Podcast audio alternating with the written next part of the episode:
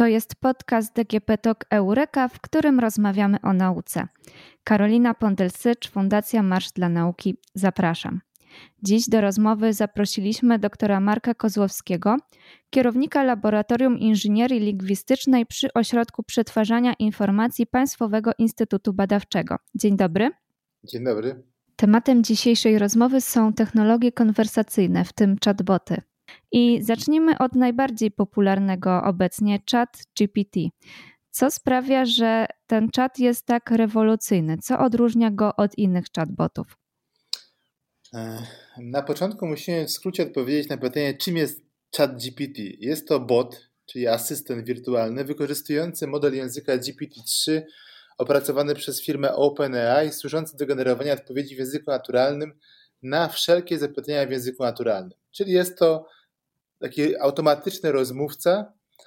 E, jedną z jego nowych osiągnięć, jedną z jego głównych osiągnięć jest prowadzenie konwersacji i zbliżania do ludzkiego dialogu. Czyli czat składa pełne zdania, odpowiada płynnie i spójnie, a jego przepływ odpowiedzi najczęściej zachowuje kontekst. Dostarcza informacji na różne tematy, stąd jego taka fascynacja społeczeństwa nad jego efektywnością, bo na przykład podam przykład, na przykład diagnozuje pewne objawy chorobowe, uzupełnia przepisy kulinarne, odpowiada na pytania z wiedzy o świecie, udowadnia swoje kompetencje w pomocy w programowaniu, czy nawet uzupełnia pewne, pewne eseje i rozprawki. Tutaj mówimy o pomocy e, uczniom w szkołach podstawowych i średnich. E, trzeba być świadomym tego, że model ten, bo to jest to w pewnym sensie to jest narzędzie oparte na, na pewnym modelu języka, który był potem dostarjany, ale ten model inicjalny opracowany na podstawie dużych zbiorów danych, liczonych w dziesiątkach terabajtów danych. I żeby taki model stworzyć, zostało, zostało użyte tysiące kart graficznych, tysiące takich jednostek obliczeniowych i w tym przypadku karty graficzne są tymi jednostkami obliczeniowymi. I chat GPT został uruchomiony jako prototyp 30 listopada 2022 roku i szybko pobudził wyobraźnię, iż jesteśmy już za chwilę przed otworzeniem nowego rozdziału wkraczania sztucznej inteligencji z laboratoriów do życia codziennego głównym jego powodem takiego jakby fenomenu społecznego było to, iż on imituje człowieka. Rozmowa z nim jest bardzo, ale to bardzo zbliżona do rozmowy z człowiekiem, stąd ten fenomen jego użycia i ten fenomen jego popularności. Co jest bardzo ważne, e, co muszę powiedzieć nawet teraz, potem powtórzę jeszcze kilkakrotnie, ten model konwersacyjny, z którym mamy do czynienia, bo to jest model konwersacyjny, on był tworzony w wyniku wieloetapowego uczenia. Tam były trzy poziomy uczenia. Uczenie nienadzorowane na olbrzymim korpusie danych, nadzorowane na mniejszym korpusie danych i jeszcze uczenie ze wzmocnieniem. Ja o tym powiem więcej, ale chodzi o to, że te, te, te fazy uczenia tego modelu, to, że on jest tak, tak bardzo dobry, to jest suma składowych wielu różnych typów uczenia. No i to, co dla Państwa no i, dla, i dla gospodarki jest bardzo istotne, to, że ten chat GPT jako aplikacja, taka aplikacja darmowa do, do konwersacji, chyba uzyskał milion użytkowników w ciągu zaledwie pięciu dni. Czyli pobił wszelkie wcześniejsze aplikacje internetowe typu Netflix, Facebook czy Instagram. Czyli ta potrzeba w społeczeństwie konwersacji z maszynami, konwersacji takiej najbardziej zbliżonej do, do konwersacji z człowiekiem jest bardzo, bardzo wysoka. Czyli generalnie to jest taka zapowiedź, że popyt na tego rodzaju usługi i zainteresowanie tego rodzaju usługami, nie tylko chatem GPT, ale wszelkimi usługami opartymi na sztucznej inteligencji, zarówno w, jeśli chodzi o przetwarzanie języka naturalnego, przetwarzanie obrazu, czyli wszelakie interakcje, które człowiek wykonuje w ciągu swojego życia, będzie bardzo, ale to bardzo wysoki i dotknie wszystkich gałęzi gospodarki.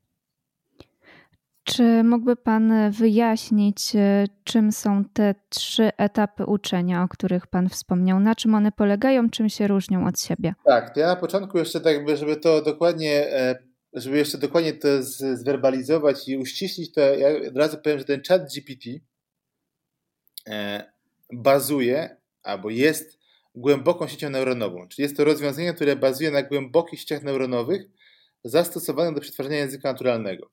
Czyli wykorzystują neuronowy model języka, wytrenowany na olbrzymich korpusach tekstu, a następnie go dostrajają do konwersacji.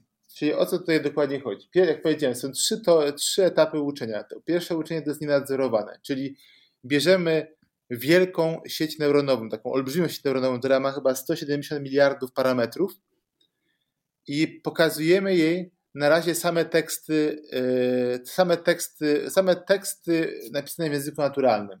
Czyli głównie są teksty internetowe, ale też książki, Wikipedię i wiele innych źródeł danych. Pokazujemy im miliardy, albo nawet może już pół tysięcy, tryliony e, słów, e, które są ujęte w pewnych tekstach, głównie tekstach internetowych, tak żeby powstał pierwszy ten inicjalny model języka.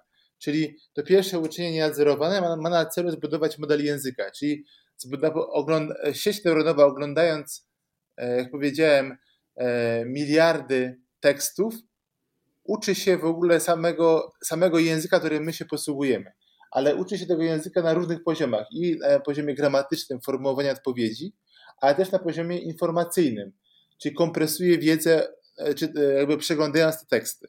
To jest ten pierwszy model nienadzorowany, że pokazujemy mu tylko teksty i budujemy sieć, czyli która jest nazwana dalej modelem języka. E, kolejny krok to, jest, to są te dwa kroki strojenia. Pierwszy krok strojenia to, to, strojenia to się nazywa dostosowanie modelu do konkretnego zadania. W tym przypadku chodzi o dostrojenie modelu tego języka do zadania konwersacyjnego. Czyli przygotowujemy pewne dialogi, czyli ludzie ręcznie piszą pewne dialogi konwersacyjne, czyli udają e, rozmówców. Ktoś zadaje pytanie ręcznie, ktoś na to pytanie odpowiada. Czyli tworzymy takie symulowane dialogi. Powiedzmy, tworzymy kilkadziesiąt tysięcy, pokazujemy je dalej temu sieci neuronowej, żeby ona się dostroiła na, na podstawie tych przykładów do zdania konwersacyjnego. Potem jest ostatni element, który jest, e, chyba był kluczowy dla jakości tego, tego chat GPT, to jest tak zwane uczenie ze wzmocnieniem. Czyli, że generalnie tworzenie takich dialogów, ręcznych dialogów, gdzie udajemy rozmówców i piszemy takie jakby scenariusze rozmowy, jest bardzo kosztowne. Nawet stworzenie takich 20 tysięcy, 50 tysięcy takich dialogów, to jest bardzo kosztowny proces pisania naprawdę książki, gdzie jesteśmy takim, takiej, takiej konwersacyjnej książki. I zauważono, że o wiele bardziej efektywnym modelem jest nie pisanie ich ręcznie, ale ocenianie wyników działania modelu. Czyli dostroiliśmy ten model do konwersacji, mając te 50 tysięcy powiedzmy dialogów i taki model już zaczynamy używać. Zadajemy mu pytania, on odpowiada, ale nie raz, tylko odpowiada powiedzmy 10 razy na to, na to pytanie i człowiek tylko ocenia, która odpowiedź była lepsza, która gorsza. Że ta była najlepsza, a ta jest najgorsza. Czyli oceniamy wyniki tego modelu i w ten sposób dajemy mu informację zwrotną, żeby on się dostosowywał i poprawiał swoje działanie przez tak zwane uczenie ze wzmocnieniem. I jak powiedziałem, to, że ten sukces tego, tego, tego, tego chat GPT to nie jest tylko kwestia jednej składowej, to jest kwestia składowych co najmniej trzech. Pierwszy to jest ten model języka, czy ten GPT-3, czy ten GPT-3,5, nieważne. To jest jakaś taka, no uznajmy dla uproszczenia GPT-3, czyli stworzenie bardzo dobrego modelu języka, który ma 175 miliardów parametrów, czyli jest bardzo, bardzo e, głęboki oraz ma dużą zdolność kompresyjną, ale on był uczony tylko pokazując mu teksty. On się nauczył pewnej gramatyki, skompresował informacje, które widział w, ty, w, ty, w tych danych, ale jeszcze nie jest gotowy do konwersacji w takiej fermie, jaką my teraz widzimy. Więc potem uruchamiamy kolejne etapy uczenia, to uczenie nadzorowane i uczenie ze wzmocnieniem, żeby go dostroić do konkretnej konwersacji, aby on umiał jak najlepiej konwersować, aby konwersował jak najlepiej, jeśli chodzi o, o jakość odpowiedzi, o bardziej skomplikowane instrukcje i o dłuższą formę odpowiedzi. I tak naprawdę to, co chciałem Państwu powiedzieć, bardzo ważnego, to są takie e, informacje, e, według mnie bardzo istotne z punktu widzenia, żebyście byli świadomi, e, jakie to są koszta. Generalnie, aby abyśmy nawet dostali ten model ChatGPT, bo ten model ChatGPT nie jest dostępny w wersji takiej, wezmę sobie model, uruchomię na swoim komputerze. On jest zamknięty, mamy tylko do niego kon kontakt poprzez usługi, e, mamy na myśli usługi na tą stronę ChatGPT z interfejsem użytkownika, potem to będzie wdrażane w jakieś tam usługi azurowe, będzie API do tego dostępne, ale nie mamy, nie, nie mamy możliwości póki co wziąć sobie tego modelu uruchomić lokalnie. Ale nawet jakbyśmy takie modele mieli taki, taką, taką możliwość, wziąć ten model uruchomić lokalnie, to nawet uruchomienie tego modelu, nie jego trenowanie, jego strojenie, wymaga nam powiedzmy 5 kart A100, każda 80 GB RAMu, ale samo uruchomienie. A jakbyśmy chcieli to wyuczyć, nawet ten sam model bazowy GPT-3, potrzebujemy tysiące takich kart. A100, 80 GB i to by trwało 34 dni. Czyli ja pokazuję Państwu, jakie, to są, jakie tam moce pod spodem muszą być użyte, żeby taki model stworzyć. I tak naprawdę e, OpenAI, że tworząc ten model, dostało od Microsoft Azure jakieś olbrzymie klastery kart graficznych, tam liczone na 10 tysięcy kart graficznych, żeby, takie, żeby ten model stworzyć, czyli go wyuczyć i dostroić. E, więc ja pokazuję tylko, jaka to jest skala przedsięwzięcia. Więc skalą przedsięwzięcia olbrzymią jest jego wyuczenie i dostrojenie, co w ogóle jest niewyobrażalne, aby dysponować takim klastrem 10 tysięcy kart, aby móc tego dokonać w Europie, powiedzmy. To mi się wydaje, to, to no są projekty Bloom e, europejskie, które mają podobną skalę, ale według mnie skala e, no, tego, co, tej infrastruktury, z jaką mamy do czynienia, mamy do czynienia w Google czy w, czy w Microsoftie, no przebija tą skalę, którą dysponuje Unia Europejska, e, a pewna elastyczność, te, te, te, skalowalność tej, tej infrastruktury. Natomiast to jest jedna sprawa. Druga sprawa to jest to, że wyuczenie tego modelu jest bardzo, bardzo, bardzo kosztowne. Jak powiedziałem, no tysiąc kart najlepszych, topowych potrzebowałoby 6-4 dni. Jakbyśmy wzięli gorsze karty, to są liczone w 3-4 miesiące e, takie uczenie modelu. Ale nawet jakbyśmy ten model mieli gotowy, to po pierwsze jego uruchomienie, nawet takie naiwne, wymaga pięciu bardzo mocnych kart, ale jakbyśmy chcieli otworzyć infrastrukturę, na której działa ChatGPT, czyli mieć taką samą usługę, jak ma ChatGPT, że która obsługuje powiedzmy milion użytkowników dziennie, bo tam chyba ostatnio były estymacje, że ChatGPT ma średnio milion użytkowników w grudniu, nie wiem jak jest teraz, ale w grudniu to było milion użytkowników, gdzie średnio każdy zadaje 10 zapytań e, od siebie, czyli mamy 10 milionów zapytań dziennie, to się okazało, że koszt E, utrzymania takiej, tego, tej usługi, chodzi o same koszty obliczeniowe, to jest co najmniej 100 tysięcy dolarów dziennie. Czyli to jest co najmniej 3 miliony dolarów dziennie, e, miesięcznie. Czyli to, to, są statystyki z grudnia, e, że duże firmy te analizowały, jaki jest koszt utrzymania infrastruktury czata GPT, aby służył milion, milionowi użytkowników. Szacowali, że to jest 3 miliony dolarów miesięcznie sam zakup mocy obliczeniowej w chmurze ale to są minimalne, takie pesymistyczne, takie optymistyczne szacunki. Według mnie te, szacunki, te aktualnie przy popularności czata GPT to koszty miesięczne tego czata GPT, jego samej infrastruktury, obliczeniowej przebijają 10 milionów dolarów e, miesięcznie, co pokazuje jeden kluczowy element. To, że teraz, to, że teraz ta usługa jest darmowa, to jest tylko stan przejściowy. Żadnej firmy na świecie nie będzie w stanie stać płacić 10 milionów dolarów miesięcznie aby świadczyć usługę darmową. Chodzi o to, że, o to, że to jest darmowe, to chodzi o to, żeby zebrać jak najwięcej danych uczących od użytkowników jeszcze poprawić jakość tego czata GPT. Czyli w którymś momencie, jak oni zbiorą sobie odpowiednio dużo tych przykładów rozmów z użytkownikami, które teraz sobie zbierają każdego dnia, liczone w milionach rozmów, milionach dialogów, oni zamkną tą wersję darmową, ten free preview i ta usługa będzie tylko płatna. I wtedy nastąpi ta właściwa jakby ta, e, ta, ten drugi etap, ten etap tak zwanej industrializacji e, rozwiązania.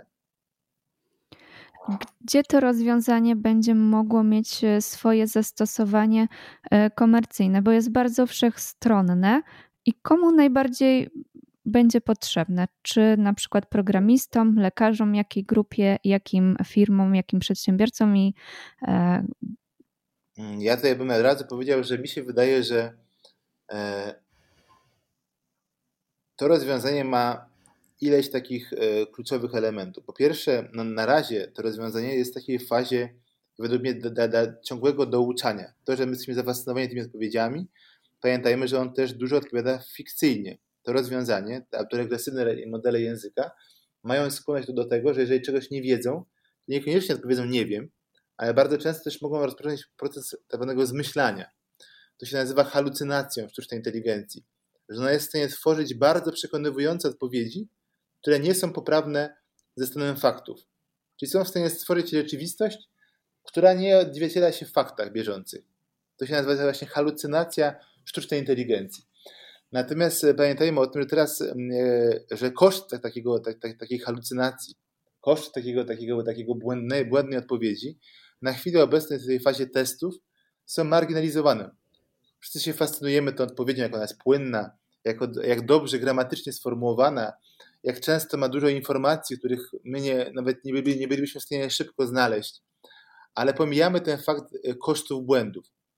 I według mnie, póki to jest wersja jakaś free preview, e, e, póki oni zbierają sobie dane do, do kolejnego uczenia, to my to jakby pomijamy ten koszt błędów ale w tyle głowy musimy pamiętać o tym, żeby ta usługa była w stanie pracować jako takie no, już silne wsparcie dla, dla medycyny, powiedzmy, no, przykładowo, tamten poziom błędów musi być minimalny, no bo ryzyko błędu jest zbyt kosztowne. Natomiast według mnie już teraz te narzędzia mają dojrzałość do bycia doradcami, czyli nie, nie do bycia jakimiś e, modułami decyzyjnymi, ale bardziej do takiego, do jakiejś nowej formy pozyskiwania informacji. Czyli tak jak, tak jak zapowiedział to Google czy, czy, czy, czy, Microsoft, że te narzędzia, ten chat GPT czy ten Google'owy BART będą integrowane z wyszukiwarką internetową. Czyli powiedzmy, że e, jak teraz dostaję zawsze mm, ilość odpowiedzi, jakąś sekwencję linków, e, które mogą sobie przejrzeć według istotności, tak bardzo często jak okaże się, że ChatGPT jest w stanie odpowiedzieć nam z dużym prawdopodobieństwem sukcesu, to będziemy mieli obok, na samej górze powiedzmy tej wyszukiwarki, odpowiedź taka, taką dialogową, odpowiedź w języku naturalnym na nasze zapytanie. Jeśli komuś to wystarczy, to ok, a jeśli nie, to będzie mógł wejść w źródła, czyli w te linki, które wyszukiwarka będzie dalej zwracała. Czy chociażby wszelkie modele poprawy, e, pozyskiwania informacji, powiedzmy w takim, takim ujęciu e, informacyjnym, tak? No, pozyskiwania informacji takiej, że nie, nie muszę przechodzić przez 10 linków, czy 100 linków, aby sięgać do Wikipedii, tylko dostanę odpowiedź już w takim języku naturalnym e, skonstruowaną. Czyli jakby wszelkie takie rodzaje według mnie poprawy interfejsu komunikacji z wyszukiwarką internetową, ale ona nie zastąpi wyszukiwarki internetowej. Na razie to będzie wdrożenie tak jakby jako narzędzie pomocnicze. Wspomniał e. Pan o Google Bart, e, to jest odpowiedź Google na chat GPT. Czy mógłby Pan dokładnie wyjaśnić, czym różnią się te technologie? Według mnie o, w pewnym sensie oba te podejścia są do siebie bardzo podobne. Wykorzystują duże modele języka naturalnego i następnie je stroją, czyli dostosowują je do zadania konwersacyjnego. Czyli w chat GPT tym dużym podstawowym modelem języka jest GPT-3 czy GPT-3,5, a w BARDzie mam do czynienia z modelem o nazwie Lambda. Lambda. I BARD to czas sztucznej inteligencji oparty o model językowy Lambda. Usługa obecnie jest eksperymentalna i została udostępniona do testów grupie beta testerów i wszystko wskazuje na to, że będzie pierwszym elementem jej integracji będzie integracja z wyszukiwarką Google'a.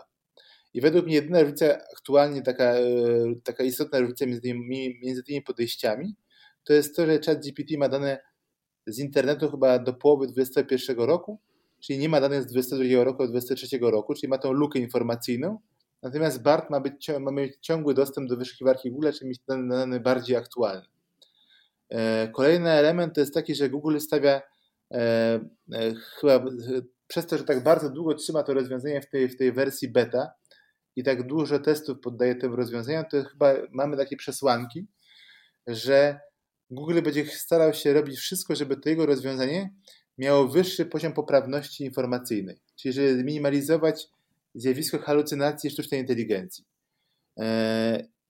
I mi się wydaje, że to będą takie dwa kluczowe elementy, że, że on będzie chciał wygrać z chatem GPT minimalizacją halucynacji, czyli minimalizacją e, zmyślania odpowiedzi oraz będzie chciał wygrać tym, że będzie miał stały dostęp do informacji, że nie, ten etap będzie, że będzie miał jak najbardziej aktualne informacje z internetu, a nie jak teraz ChatGPT będzie miał dane lekko przestarzałe. Więc mi się wydaje, że to będą te główne elementy różnicujące, ale jeśli chodzi o architekturę, o sam zamysł jakby rozwiązania, to jest podobne podejście. Biorę duży model języka, olbrzymi model języka, który ma setki miliardów parametrów, idealnie kompresuje wiedzę o języku i wiedzę o informacjach, które są w książkach w internecie i następnie go stroimy do zadania, zadania konwersacji. I to według mnie to, to jakby ta, ten zamysł jest ten sam, chodzi tylko o wykonanie, pewne różnice technologiczne i o, o to, co powiedziałem wcześniej. Więc jakby te różnice będą, nie, nie będą tak wcale duże, jak nam się wydaje według mnie to będą alternatywne rozwiązania. Czy można w jakiś sposób e, zmierzyć, e, sprawdzić to, jak e, te czaty, rozmowa z takimi czatami, chatbotami jest podobna do rozmowy z człowiekiem? Są takie testy, to są testy Turinga na przykład, które ma taki, taki najbardziej podstawowy test, który miał odpowiedzieć na pytanie, kiedy osiągniemy ten odpowiedni poziom rewolucji sztucznej inteligencji, że chowamy komputer, czyli użytkownik ludzki e, prowadzi przez interfejs powiedzmy tekstowy albo głosowy rozmowę z drugim e, odbiorcą, ale nie wie, czy drugim odbiorcą jest powiedzmy w tym przypadku chat GPT, czy, czy drugi człowiek. i gdy odpowiednio długo rozmawia i po odpowiednio długim czasie, zadając dużo pytań, powiedzmy nie jest w stanie po godzinie czy dwóch godzinach powiedzieć jednoznacznie, że moim rozmówcą był komputer, a moim, a moim rozmówcą był człowiek, to znaczy, że ta, ta, ta nastąpiła ta rewolucja, że, jakby, no, że ta, ta, ta konwersacyjna sztuczna inteligencja udaje człowieka na tyle dobrze, że osiągnęła ten kolejny poziom rozwoju. E, a też są inne testy, jakby podałem taki test najbardziej, taki test najbardziej historycznie e, kluczowy dla rozwoju sztucznej inteligencji. Natomiast e, według mnie, póki co, według mnie ludzie są w stanie, zadając pytania właśnie takie z rodzaju, mm, czy to, czy to filozofii życia, czy to jakiegoś takiego ogólnego tworzenia teorii, są w stanie znaleźć jeszcze te wąskie, takie, jakby te takie charakterystyczne odpowiedzi E, że to jest maszyna, a nie człowiek. Oczywiście bardzo często odpowiedzi są tak dobre, że możemy się przez te kilka minut e, głowić nad tym, ale zawsze człowiek jest w stanie takie pytanie, które no jest w stanie jakby zaburzyć jakby tą, tą, tą spójność odpowiedzi. To była pierwsza, a po drugie też pamiętajmy o tym, że jest bardzo duży nacisk w tych firmach, czy Google, czy Microsoftie, czy OpenAI, aby te odpowiedzi nie były rasistowskie, nie były, nie były wrażliwe pod kątem E, jakichś e, odpowiedzi homofobicznych, czy nie miały elementów e, takich spaczeń, no, spaczeń postrzegania pewnych, pewnych nacji albo pewnych, pewnych, pewnych, pewnych zachowań. I tam bardzo dużą wagę przywiązano do tych polityk, właśnie dotyczących etyki, religii. I według mnie często, gęsto właśnie te, te blokady, które są na te narzędzia nakładane, też zdradzają, że to jest sztuczna inteligencja, a nie człowiek. Czy technologie językowe to tylko chatboty? Nie, nie. Tutaj właśnie trzeba być e, świadomym tego, że to jest o wiele więcej. Według mnie to, co teraz się wydarzyło, to to, to że ten chat GPT otworzył ludziom, znaczy otworzył ludziom, otworzył społeczeństwom, społeczeństwu oczy na to, na to, na to, na pewno taki obszar przetwarzania języka naturalnego. I według mnie do tej pory to przetwarzanie języka naturalnego, które jest jakąś dziedziną, e, gałęzią sztucznej inteligencji, e, było głównie no, e, znane informatykom, naukowcom. Było też oczywiście wielu rozwiązaniach ukryte gdzieś pod spodem, ale takie szerszemu, szerszemu gremium społeczeństwa ono nie było w ogóle znane. I teraz ten chat GPT według otworzył, jak dla, z punktu widzenia naukowców, no, duże zainteresowanie społeczeństwa i gospodarki na, na nagrania technologii przetwarzania języka naturalnego. Ja teraz podam takie dwa, e, takie, zrobię takie krótkie wprowadzenie, co to jest przetwarzanie języka naturalnego.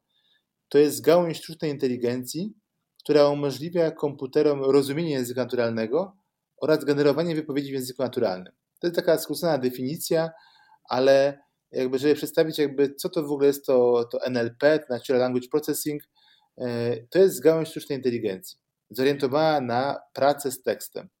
I większość konsumentów prawdopodobnie korzystała z NLP jeszcze przed ChatGPT, nie zdając sobie z tego sprawy. Jednym z pierwszych historycznie zastosowań metod NLP było filtrowanie spamu w e-mailach.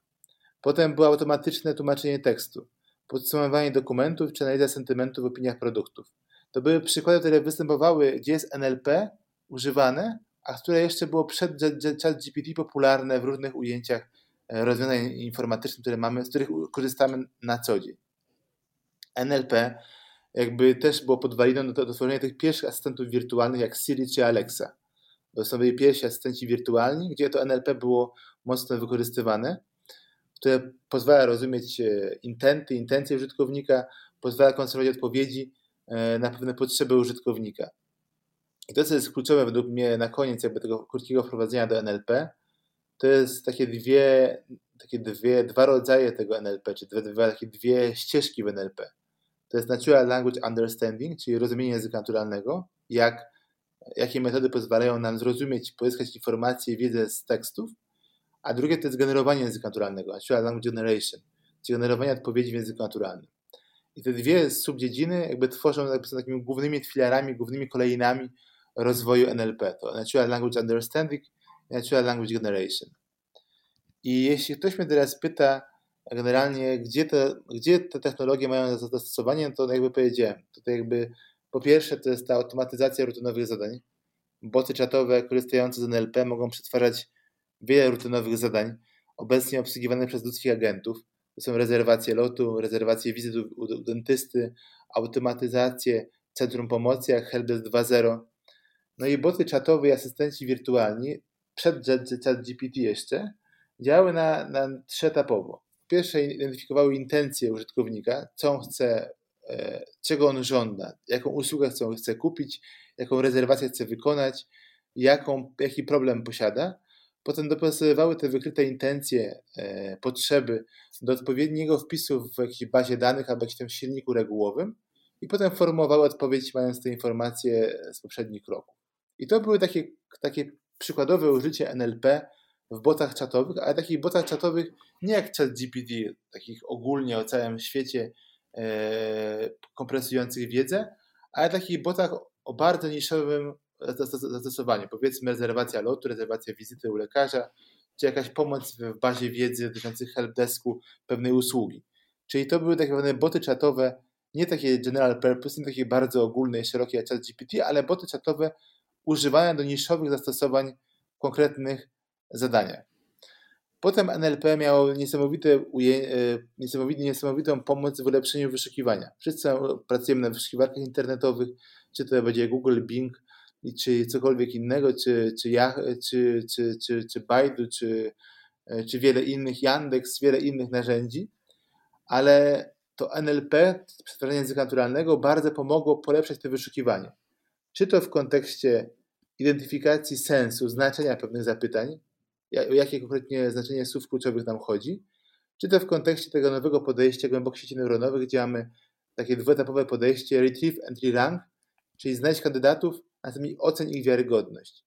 Więc jakby to, to, to ulepszenie wyszukiwania było w różnych miejscach wstrzyknięte do, do tego wyszukiwania. My o tym nie wiemy, ale pod spodem na to jest dużo metod NLP zaaplikowanych, które mają polepszyć tą interakcję, jakość wyszukiwania.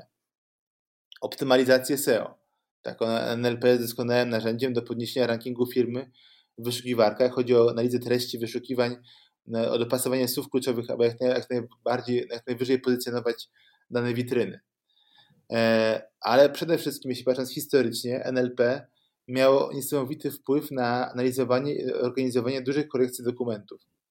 Na przykład techniki NLP, takie jak klastrowanie dokumentów, czyli grupowanie dokumentów, modelowanie tematów, e, upraszczają zadanie zrozumienia różnorodności zawartości dużych korekcji dokumentów, takie jak raporty firmowe, artykuły prasowe czy dokumenty naukowe. Czy mamy jakieś duże zbiory danych tekstowych? Mogą być to korpusy e, dokumentów firmowych, mogą być to jakieś artykuły prasowe i korzystając z NLP możemy je odpowiednio efektywnie grupować, czy, czy identyfikować tematyki, jakie w nich występują. Ale potem, po, te, po tak zwanej historycznej analizie samych tekstów tych dokumentów, w ostatnich latach pojawiło się bardzo duże zainteresowanie analizą multimodalną. Czyli jednocześnie nie, nie, nie analizujemy tylko tekstu, który mamy w tych dokumentach, ale też i obraz, który jest w tych dokumentach. Czyli powiedzmy, wyobraźmy sobie, że mam fakturę, mam duży zbiór faktur. Te faktury mają dane tekstowe, ale też mają też pewną swoją strukturę, powiedzmy e, no, wystawiający fakturę, zapadalność faktury.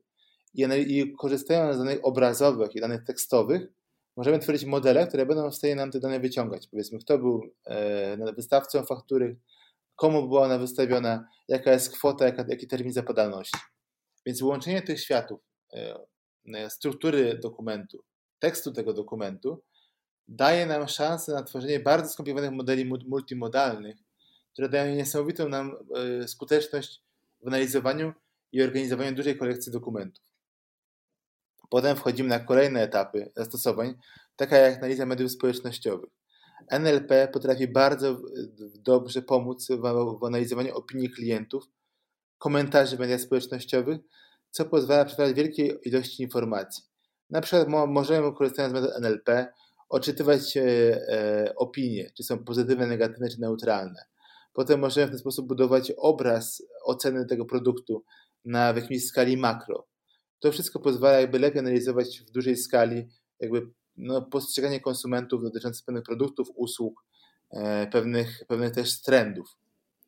Potem wchodzimy w modele tłumaczenia maszynowego. Pamiętajmy o tym, że, że NLP doprowadziło do rewolucji w tłumaczeniu maszynowym. To NLP stoi za tymi super, za Google Translate'em, DeepL'em i innymi modelami tłumaczenia maszynowego, które są na bardzo wysokim poziomie dzięki właśnie metodom NLP. No i na końcu jeszcze takie mam jedno zastosowanie, które teraz rośnie popularność, to generowanie treści. Te modele NLP nie tylko analizują, analizują te duże korpusy danych, nie tylko e, tworzą pewne narzędzia, które pozwalają poprawiać wyszukiwanie, pozwalają e, automatyzować pewną rutynę, ale też potrafią generować treści, na przykład streszczać, opisy albo pisać informacje prasowe. Mamy jakiś zbiór danych, snippetów tekstu i nasze nowe metody NLP potrafią to streścić i stworzyć z tego krótką informację prasową. Czyli generalnie to użycie NLP, e, języka, przetwarzania języka naturalnego jest w wielu miejscach, było w wielu miejscach już kiedy, już wcześniej używane, jest teraz jeszcze coraz bardziej e, rozpropagowywane, a chat GPT, czy te boty wirtualne, są tylko bardzo wąskim ujęciem tego, gdzie można użyć NLP. Tak, NLP e, ma bardzo wiele zastosowań, co mogliśmy e, właśnie usłyszeć. A czym dokładnie w tej dziedzinie zajmuje się Laboratorium Inżynierii Lingwistycznej, którego jest Pan kierownikiem? Tak, najtrudniej się mówi o sobie samym. Generalnie w OPI mamy kilka laboratoriów, które zawierają w sobie szerokie spektrum kompetencji dotyczących zarówno procesu wytwórczego aplikacji, jak i prac badawczych. I nasze laboratorium, które Pani wspomniała, jest jednym z nich. Czyli generalnie mamy e, kilka laboratoriów badawczo-rozwojowych, gdzie, które tak naprawdę kompensują w sobie wiele kompetencji, takich software house'owych i badawczo-rozwojowych. Kompetencje te NLP-owe są w dwóch laboratoriach w OPI, które ściśle ze sobą współpracują. I głównie pracujemy nad różnymi projektami, w których aplikujemy te metody uczenia maszynowego i przetwarzania języka naturalnego. Czyli głównie naszym, naszym spektrum e, działań w laboratoriach w OPI w tym laboratorium inżynierii lingwistycznej jest, y, jest, jest, jest ujęte w, na dowożenie różnych projektów. Projekty, które są wzbogacone na metody NLP i sztucznej inteligencji. I te nasze projekty, które kończą się produktami, które są wdrażane, są zamawiane przez różnych klientów. Klientów publicznych, jak NCBR, ministerstwa, jak i klientów komercyjnych, jak UOKiK, e, Vive, SMG KRC, czy teraz Millward Brown. Czy mamy różnych klientów komercyjnych, klientów publicznych, którzy zamawiają u nas projekty, a dokładnie systemy informatyczne, które mają istotny komponent uczenia maszynowego i NLP. I my te systemy dla nich tworzymy razem z tymi modułami uczenia maszynowego i modułami NLP i u nich wdrażamy. Czy to na ich infrastrukturze, czy na naszej infrastrukturze, a oni tylko z tego korzystają. Ale generalnie można powiedzieć, że jesteśmy takim software house'em z dużym naciskiem na e, rozwijanie i wdrażanie tych metod sztucznej inteligencji e, w ujęciu rynkowym czy w ujęciu e, publicznym. Natomiast poza tym ujęciem projektowym, że, które ma na celu stworzenie pewnych systemów informatycznych i ich wdrożenie, w OPI mamy też duży, duży nacisk na pewne prace naukowe. Prowadzimy jakby szerokie spektrum badań naukowych w szerokim rozumianym AI, czy to w ujęciu NLP-owym, czy przetwarzania obrazu. Mówimy tu o diagnostyce medycznej, mówimy tu o analizie różnych procesów przemysłowych, przemysł 4.0. Mówimy tutaj też o szerokim tworzeniu modeli języka dla, naturalnego dla języka polskiego. Czyli mamy różne te ujęcia naukowe też, które e, rozwijamy, ale pamiętajmy o tym, że te prace naukowe, te oczywiście też się kończą publikacjami. E, podlegamy ewaluacji naukowej, tworzymy publikacje naukowe, które są wysoko oceniane, ale generalnie naszym takim chyba podstawowym celem, żeby te, ta nauka, którą tworzymy, to, to co publikujemy, miało przełożenie na konkretne wdrożenia. Czyli my te wszystkie modele, które tworzymy naukowo, E, te wszystkie badania, które, które prowadzimy naukowo, w koniec końców i tak mają, mają materializację w systemach, które wdrażamy dla klientów komercyjnych i, i publicznych. I to, co chciałem powiedzieć jeszcze na końcu, to musimy być świadomi, że jesteśmy jednym z niewielu podmiotów w Polsce budujących od zera neuronowe modele języka naturalnego dla języka polskiego. Czyli e, my jesteśmy, nie wiem, jednym z dwóch, trzech podmiotów w Polsce, który buduje od zera, czyli nie, nie bierze gotowe modele i je dostraja, tylko buduje od zera neuronowe modele języka naturalnego dla języka polskiego konkretnie.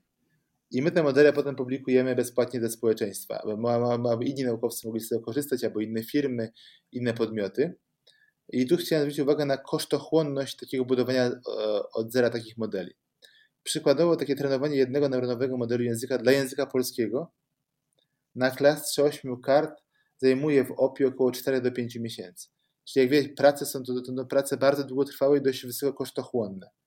I my te wszystkie opracowywane w opinii neuronowe modele języka publikujemy. jest to szczególnie jakby cenne, gdyż większość istniejących na świecie tego typu rozwiązań jest głównie dla języka angielskiego albo jest multilanguage. Jest bardzo mało takich modeli niszowych dla języka polskiego, więc my to jakby tą potrzebę realizujemy jako Instytut Badawczy, a potem to wszystko publikujemy, aby każdy mógł bezpłatnie z tego skorzystać. Dlatego zapraszamy Państwa, nasze modele są na stronie OPI udostępniane w tak zwanym e, zakładce e, otwartych modeli do pobrania sobie i samemu ich używania. Czyli staramy się, aby też stworzyć, aby to, być w tym, nieść ten kaganek e, rozwoju i tworzyć te wysokokosztochłonne rozwiązania, które potem inni mogą używać lub potem stroić. Język polski jest jednym z, na, z, najtrudniejszych języków świata. Jakie jego cechy wpływają na tworzenie aplikacji NLP? E, czym różni się tworzenie tych aplikacji dla języka polskiego od aplikacji dla języka angielskiego? Znaczy, oczywiście są istotne różnice między językiem polskim a angielskim. Takie są dwa główne elementy: to różnica gramatyczna i fleksyjna. No, są tutaj problemy chociażby z odmianą no język polski ma o wiele bardziej wyczulony i bardziej skomplikowany, jeśli odmianę słów. Też są różnice w gramatyce e, tworzenia e, wypowiedzi. E, I najwięcej modeli rozwiązań powstaje dla języka angielskiego. To jest, to jest, to jest w ogóle niepodważalne. Jak, jak patrząc na liczby tych modeli, które są publikowane na Hugging Face Hub, czy gdziekolwiek indziej, na wielkość korpusu, które są publikowane, to język angielski i te modele anglosaskie są dominujące. E, bardzo mało, potem na drugim miejscu są modele multilanguage, takie, które obejmują wiele języków.